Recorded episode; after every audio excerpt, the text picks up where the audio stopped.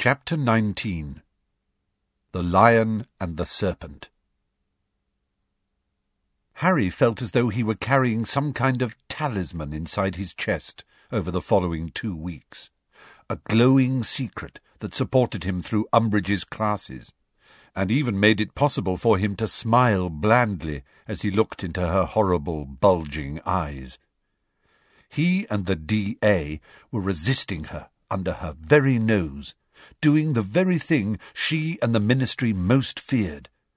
And whenever he was supposed to be reading Wilbert Slinkhard's book during her lessons, he dwelled instead on satisfying memories of their most recent meetings, remembering how Neville had successfully disarmed Hermione, how Colin Creevey had mastered the impediment jinx after three meetings' hard effort, how Parvati Patil had produced such a good reductor curse that she had reduced the table carrying all the sneakoscopes to dust.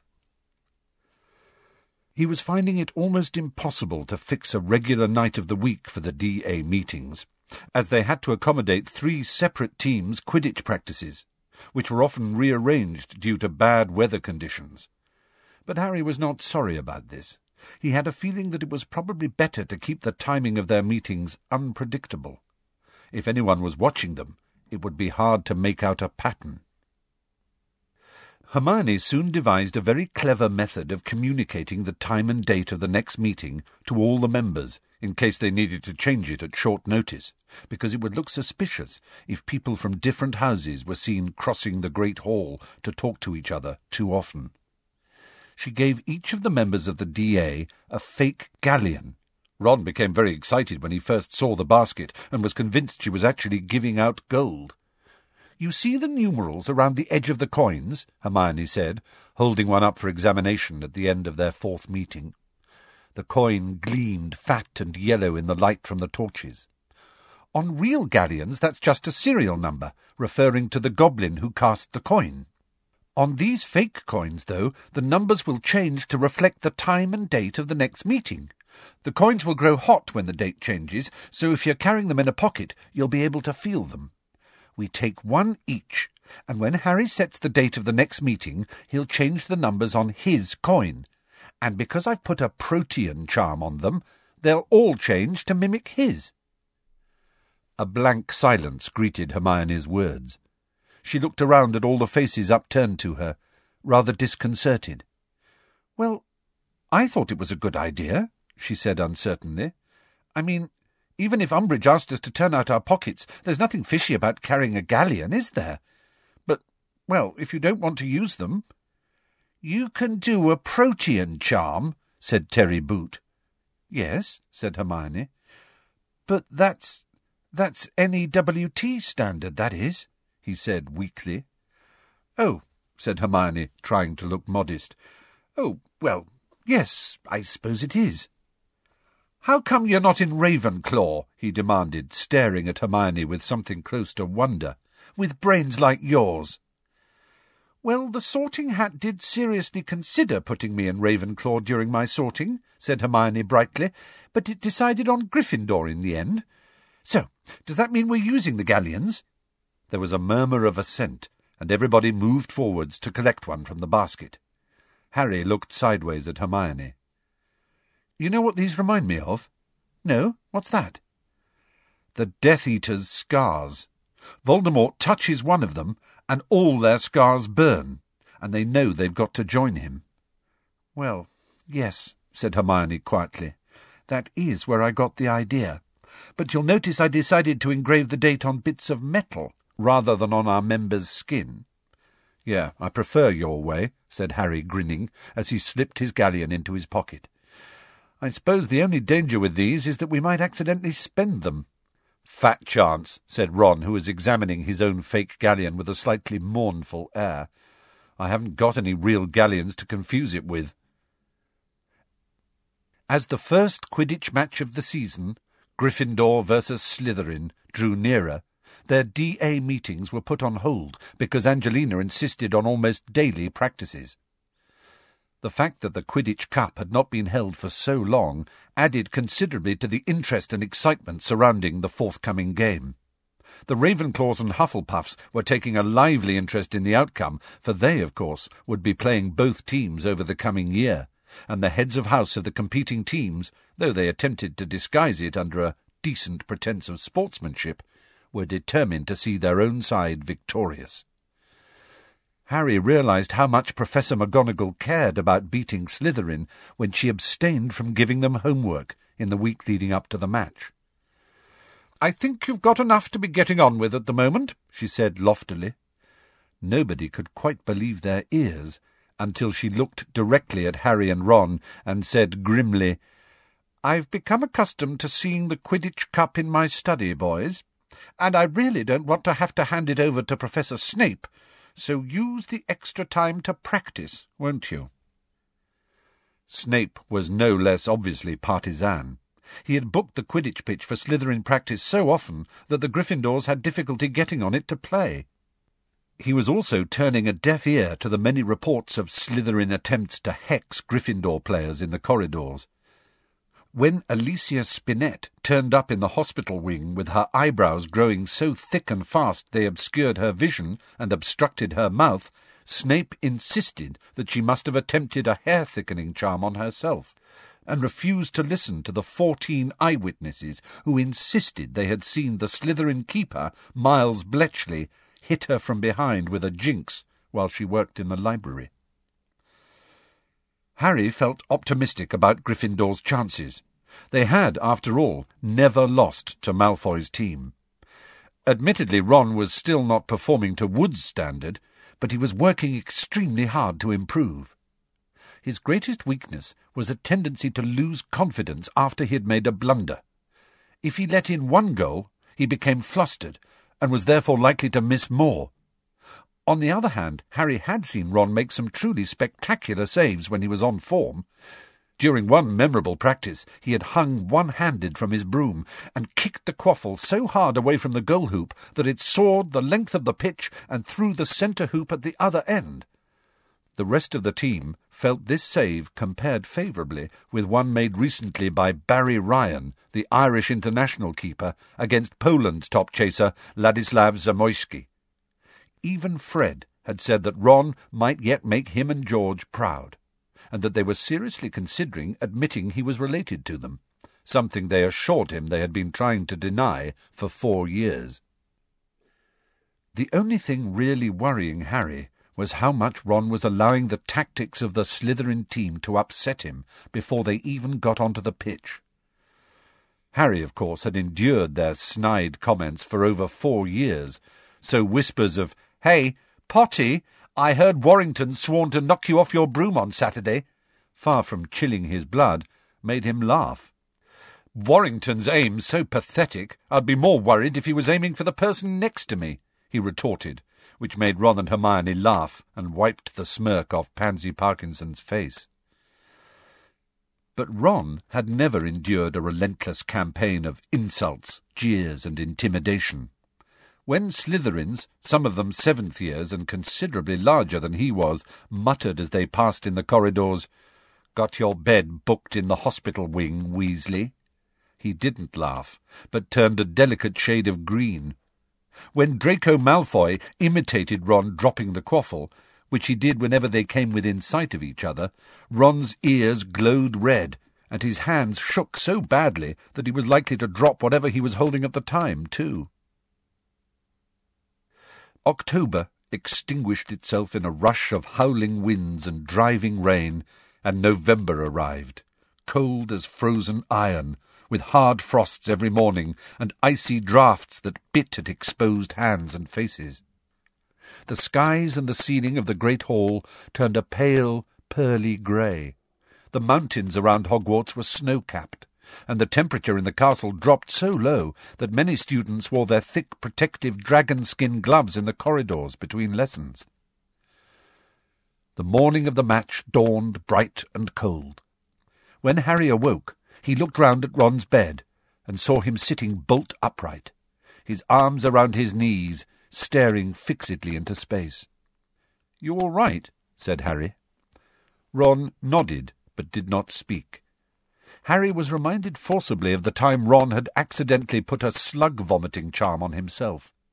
He looked just as pale and sweaty as he had done then, not to mention as reluctant to open his mouth. You just need some breakfast, Harry said bracingly. Come on. The great hall was filling up fast when they arrived, the talk louder and the mood more exuberant than usual. As they passed the Slytherin table, there was an upsurge of noise. Harry looked round and saw that, in addition to the usual green and silver scarves and hats, every one of them was wearing a silver badge in the shape of what seemed to be a crown. For some reason, many of them waved at Ron, laughing uproariously. Harry tried to see what was written on the badges as he walked by, but he was too concerned to get Ron past their table quickly to linger long enough to read them. They received a rousing welcome at the Gryffindor table, where everyone was wearing red and gold, but far from raising Ron's spirits, the cheers seemed to sap the last of his morale.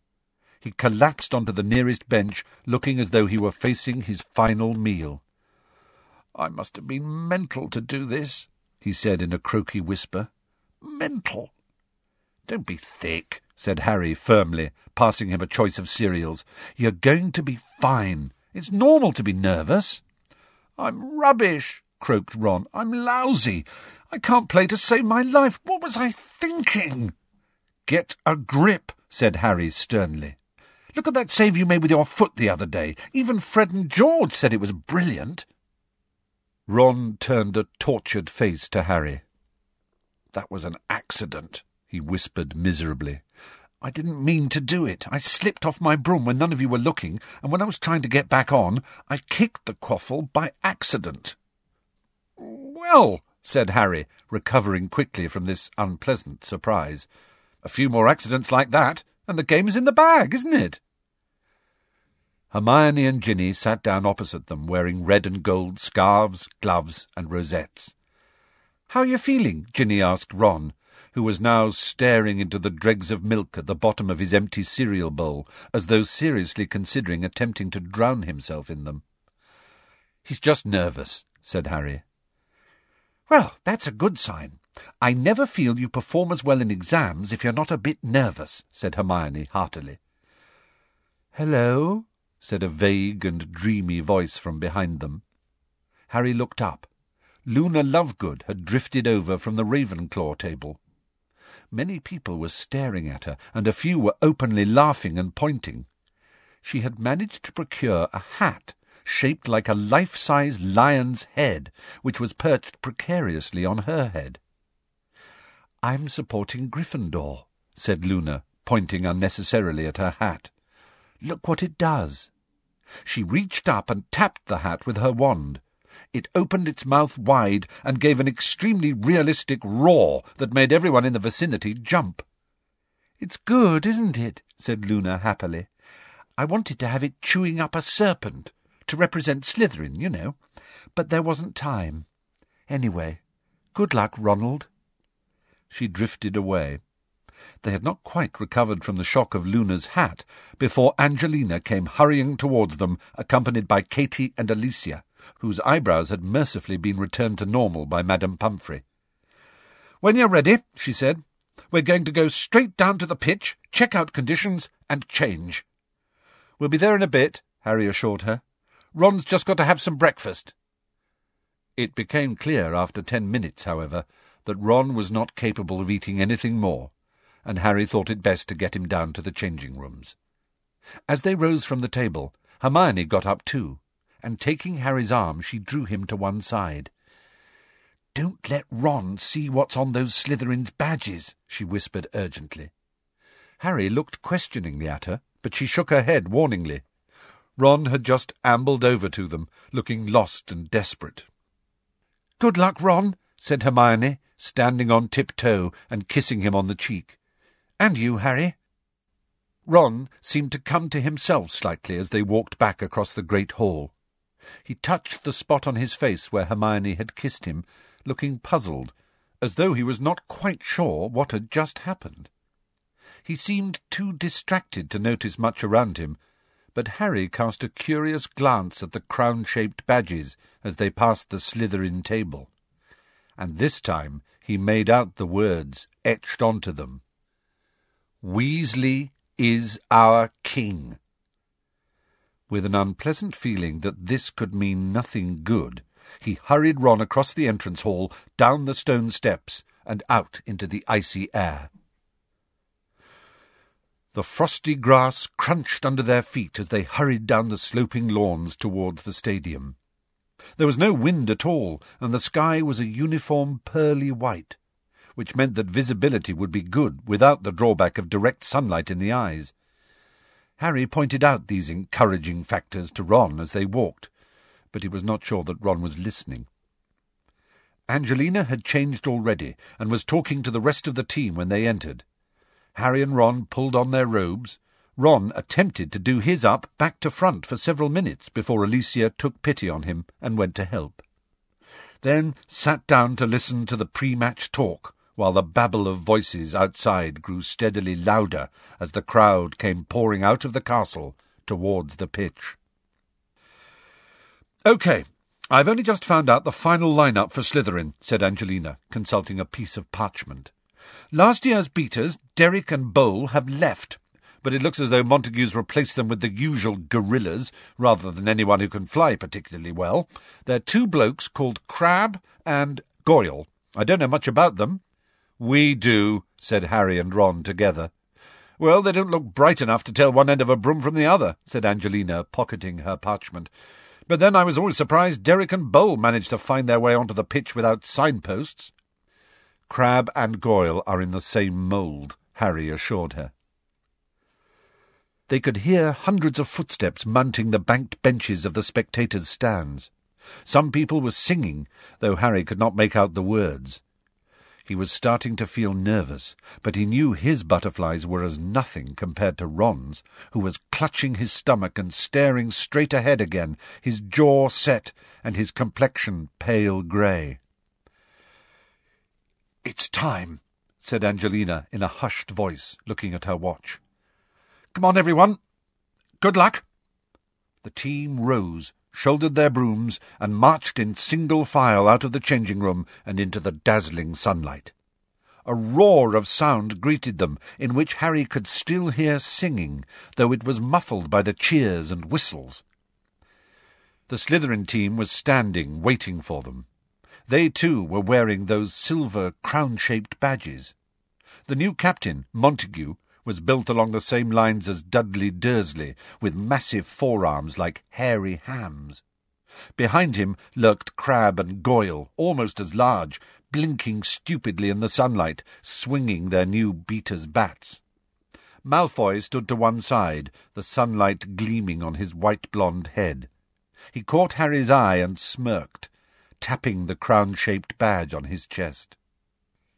Captains, shake hands, ordered the referee, Madame Hooch, as Angelina and Montague reached each other.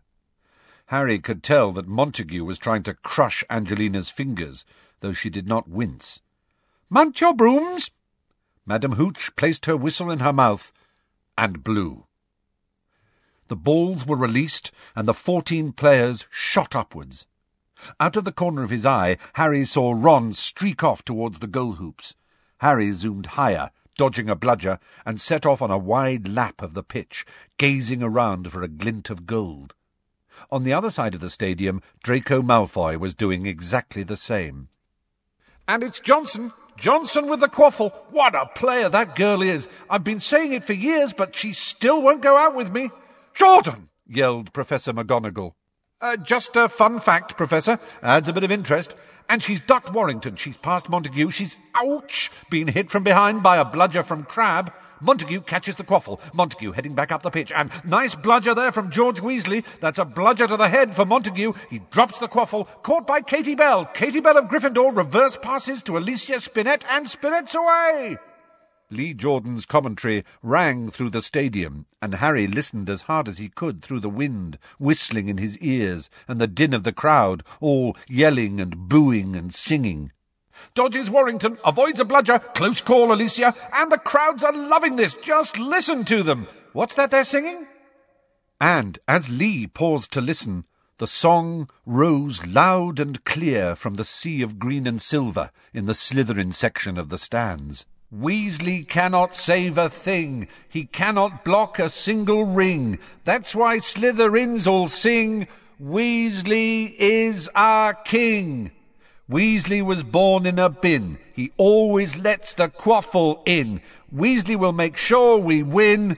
Weasley is our king. And Alicia passes back to Angelina, Lee shouted, and as Harry swerved, his insides boiling at what he had just heard, he knew Lee was trying to drown out the words of the song. Come on now, Angelina. Looks like she's got just the keeper to beat. She shoots. She. Oh! Bletchley, the Slytherin keeper, had saved the goal.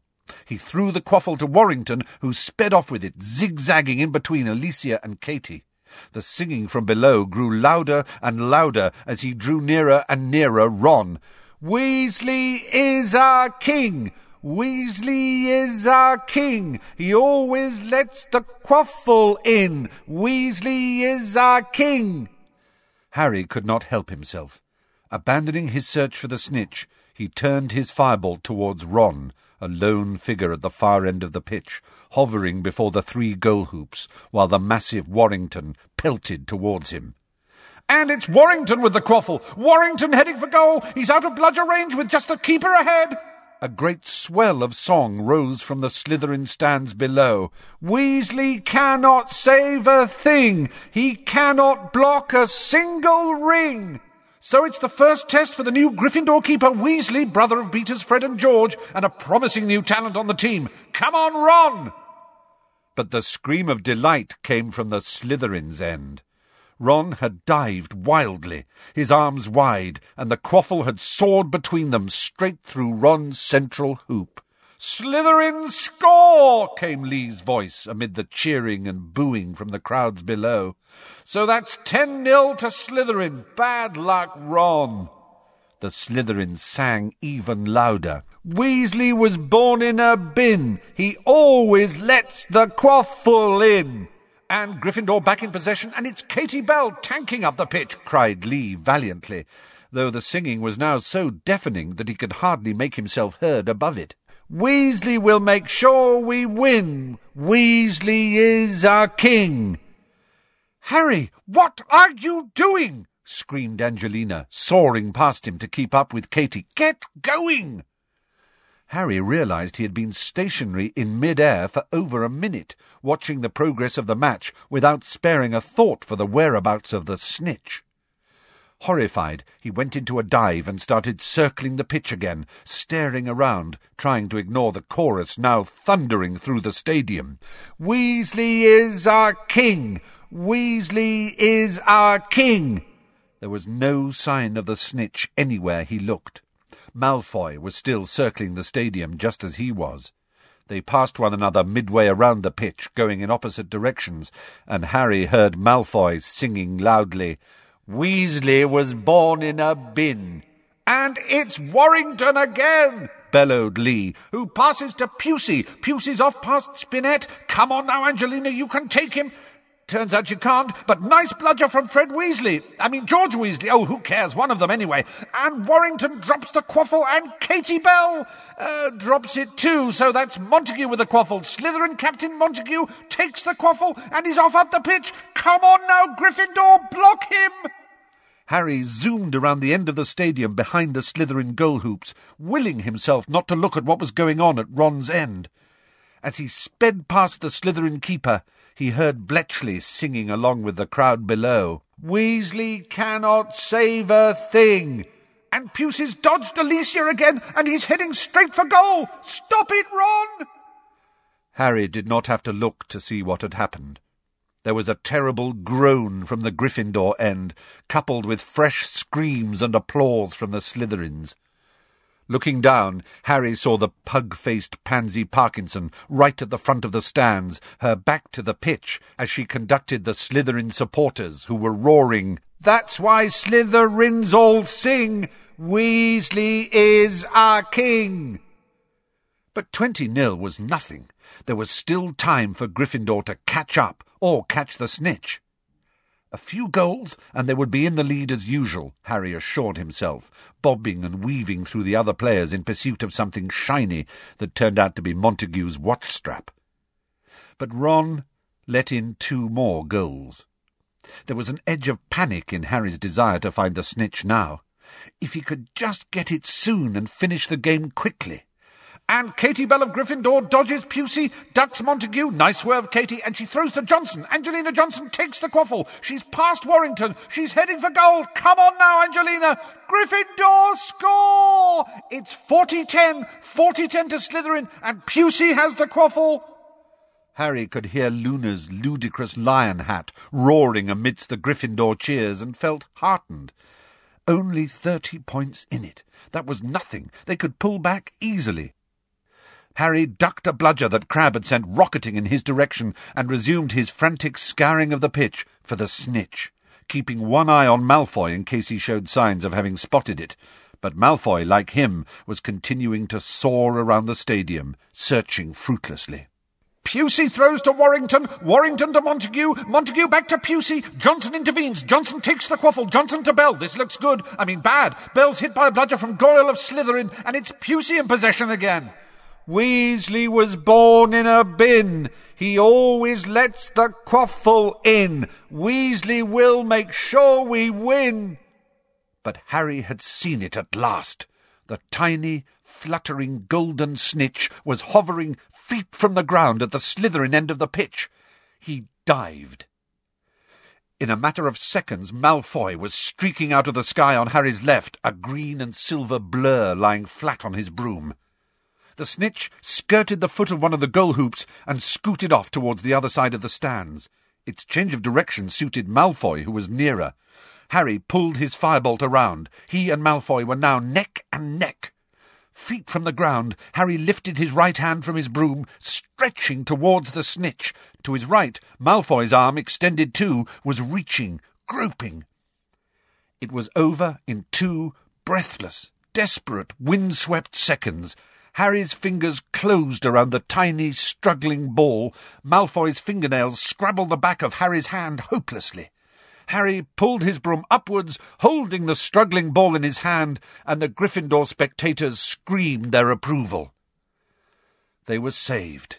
It did not matter that Ron had let in those goals. Nobody would remember as long as Gryffindor had won. Wham! A bludger hit Harry squarely in the small of the back, and he flew forwards off his broom. Luckily he was only five or six feet above the ground, having dived so low to catch the snitch, but he was winded all the same as he landed flat on his back on the frozen pitch. He heard Madame Hooch's shrill whistle, an uproar in the stands compounded of catcalls, angry yells, and jeering, a thud, then Angelina's frantic voice. Are you all right? Course I am, said Harry grimly, taking her hand and allowing her to pull him to his feet. Madame Hooch was zooming towards one of the Slytherin players above him, though he could not see who it was from this angle. It was that thug Crabbe, said Angelina angrily. He whacked the bludger at you the moment he saw you'd got the snitch. But we won, Harry. We won. Harry heard a snort from behind him and turned around, still holding the snitch tightly in his hand. Draco Malfoy had landed close by. White-faced with fury, he was still managing to sneer. Saved Weasley's neck, haven't you? he said to Harry. I've never seen a worse keeper. But then he was born in a bin. Did you like my lyrics, Potter?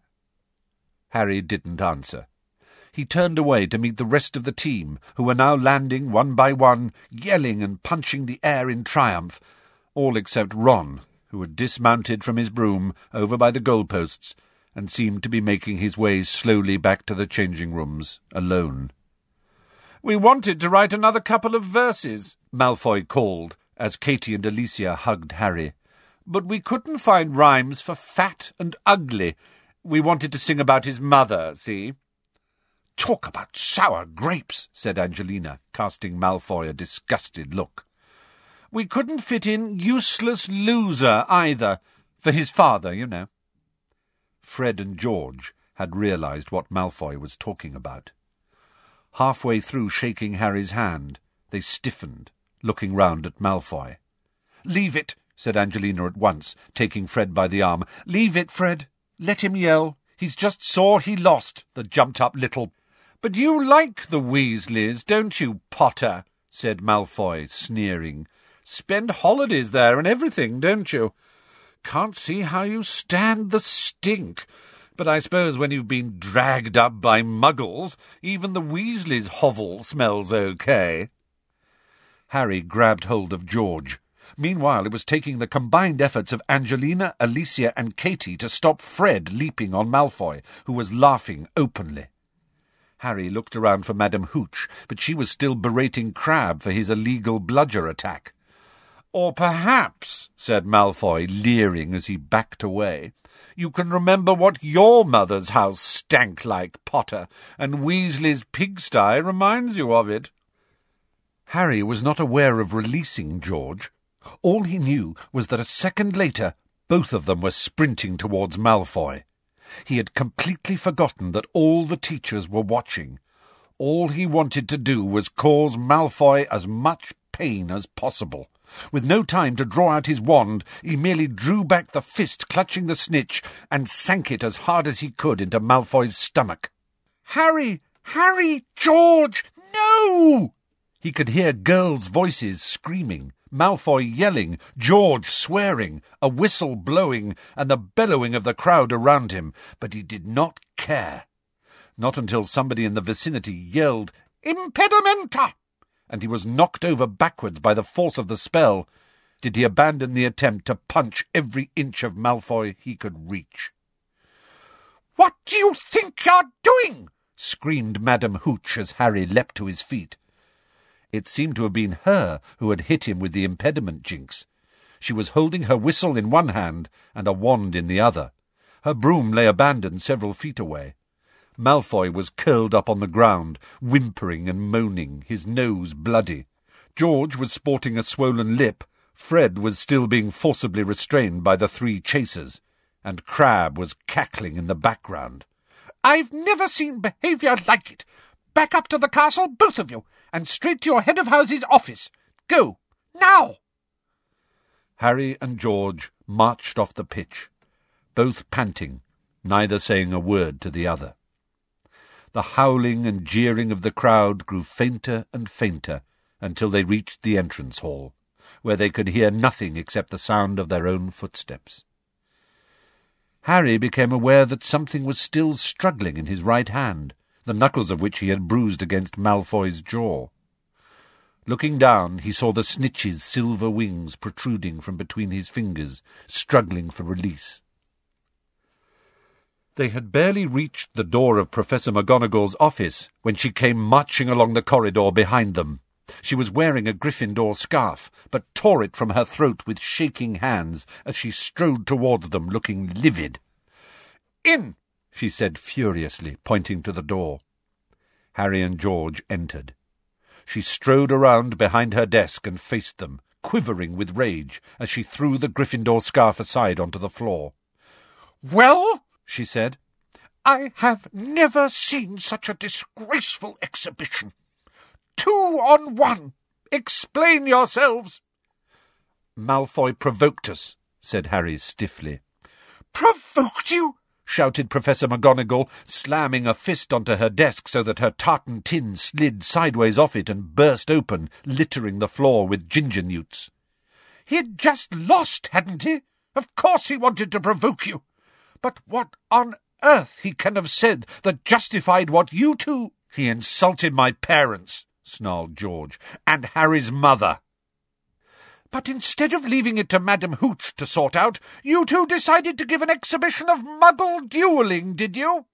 bellowed Professor McGonagall. Have you any idea what you've... In, in... Harry and George both span round. Dolores Umbridge was standing in the doorway, wrapped in a green tweed cloak that greatly enhanced her resemblance to a giant toad and was smiling in the horrible, sickly, ominous way that Harry had come to associate with imminent misery. May I help, Professor McGonagall? asked Professor Umbridge in her most poisonously sweet voice. Blood rushed into Professor McGonagall's face. Help? She repeated in a constricted voice. What do you mean, help? Professor Umbridge moved forwards into the office, still smiling her sickly smile. Why, I thought you might be grateful for a little extra authority. Harry would not have been surprised to see sparks fly from Professor McGonagall's nostrils. You thought wrong, she said, turning her back on Umbridge. Now, you two had better listen closely. I do not care what provocation Malfoy offered you. I do not care if he insulted every family member you possess. Your behaviour was disgusting, and I am giving each of you a week's worth of detentions. Do not look at me like that, Potter. You deserve it. And if either of you ever... Him, him... Professor McGonagall closed her eyes as though praying for patience, as she turned her face towards Professor Umbridge again. Yes, I think they deserve rather more than detentions, said Umbridge, smiling still more broadly. Professor McGonagall's eyes flew open. But unfortunately, she said, with an attempt at a reciprocal smile that made her look as though she had lockjaw, it is what I think that counts, as they are in my house, Dolores. Well, actually, Minerva, simpered Professor Umbridge, I think you'll find that what I think does count. Now, where is it? Cornelius just sent it. I mean, she gave a false little laugh as she rummaged in her handbag. The minister just sent it. ah, yes. She had pulled out a piece of parchment, which she now unfurled, clearing her throat fussily before starting to read what it said. Ahem. Educational Decree number twenty-five. Not another one! exclaimed Professor McGonagall violently. Well, yes, said Umbridge, still smiling. As a matter of fact, Minerva, it was you who made me see that we needed a further amendment. You remember how you overrode me when I was unwilling to allow the Gryffindor Quidditch team to reform? How you took the case to Dumbledore, who insisted that the team be allowed to play? Well, now, I couldn't have that.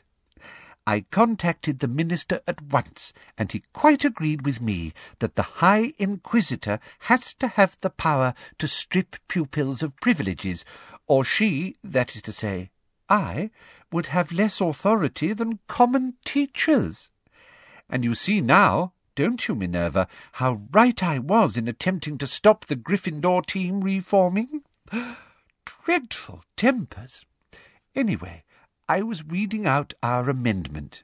the High Inquisitor will henceforth have supreme authority over all punishments, sanctions, and removal of privileges pertaining to the students of Hogwarts, and the power to alter such punishments, sanctions, and removals of privileges as may have been ordered by other staff members.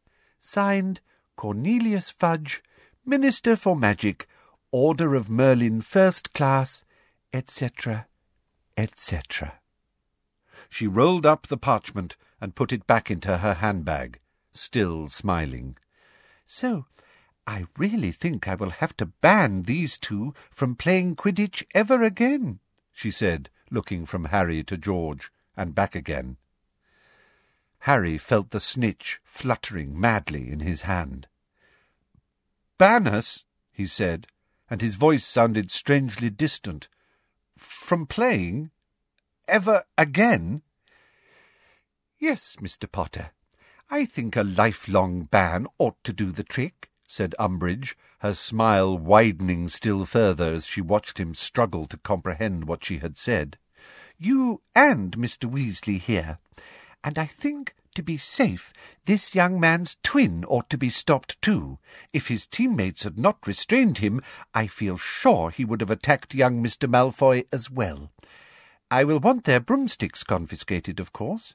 I shall keep them safely in my office to make sure there is no infringement of my ban. But I am not unreasonable, Professor McGonagall, she continued, turning back to Professor McGonagall, who was now standing as still as though carved from ice, staring at her. The rest of the team can continue playing. I saw no signs of violence from any of them. Well, good afternoon to you. And with a look of the utmost satisfaction, Umbridge left the room, leaving a horrified silence in her wake.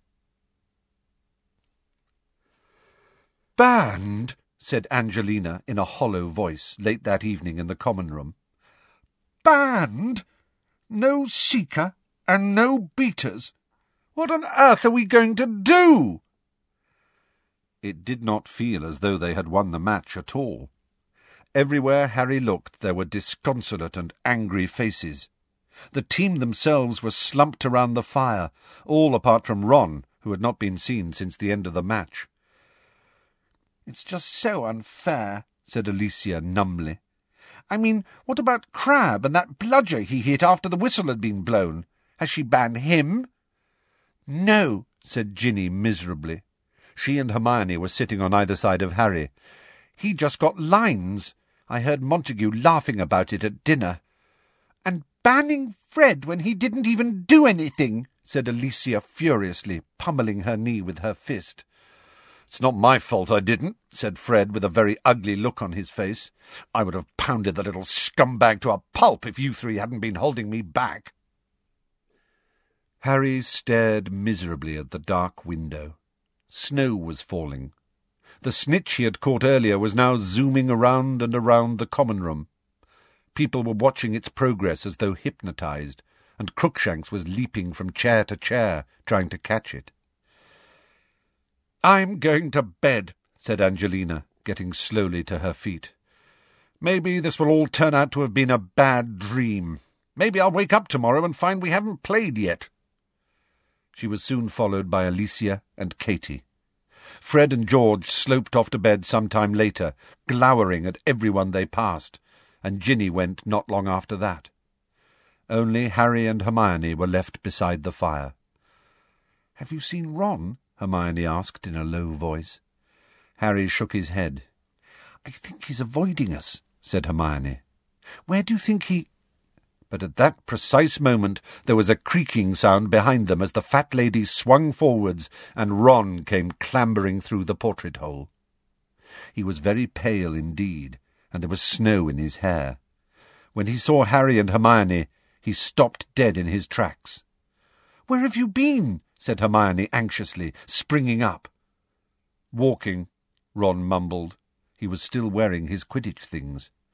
You look frozen, said Hermione. Come and sit down. Ron walked to the fireside and sank into the chair furthest from Harry's, not looking at him. The stolen snitch zoomed over their heads. I'm sorry, Ron mumbled, looking at his feet. What for? said Harry for thinking I can play Quidditch, said Ron. I'm going to resign first thing tomorrow. If you resign, said Harry testily, there'll only be three players left on the team. And when Ron looked puzzled, he said, I've been given a lifetime ban. So Fred and George. What? Ron yelped. Hermione told him the full story. Harry could not bear to tell it again. When she had finished, Ron looked more anguished than ever. This is all my fault. You didn't make me punch Malfoy, said Harry angrily. If I wasn't so terrible at Quidditch, it got nothing to do with that. It was that song that wound me up. It would have wound anybody up. Hermione got up and walked to the window, away from the argument, watching the snow swirling down against the pane. Look, drop it, will you? Harry burst out. It's bad enough without you blaming yourself for everything. Ron said nothing, but sat gazing miserably at the damp hem of his robes. After a while he said in a dull voice, This is the worst I've ever felt in my life. Join the club, said Harry bitterly. Well, said Hermione, her voice trembling slightly, I can think of one thing that might cheer you both up. Oh, yeah, said Harry sceptically. Yeah, said Hermione, turning away from the pitch-black, snow-flecked window, a broad smile spreading across her face. Hagrid's back.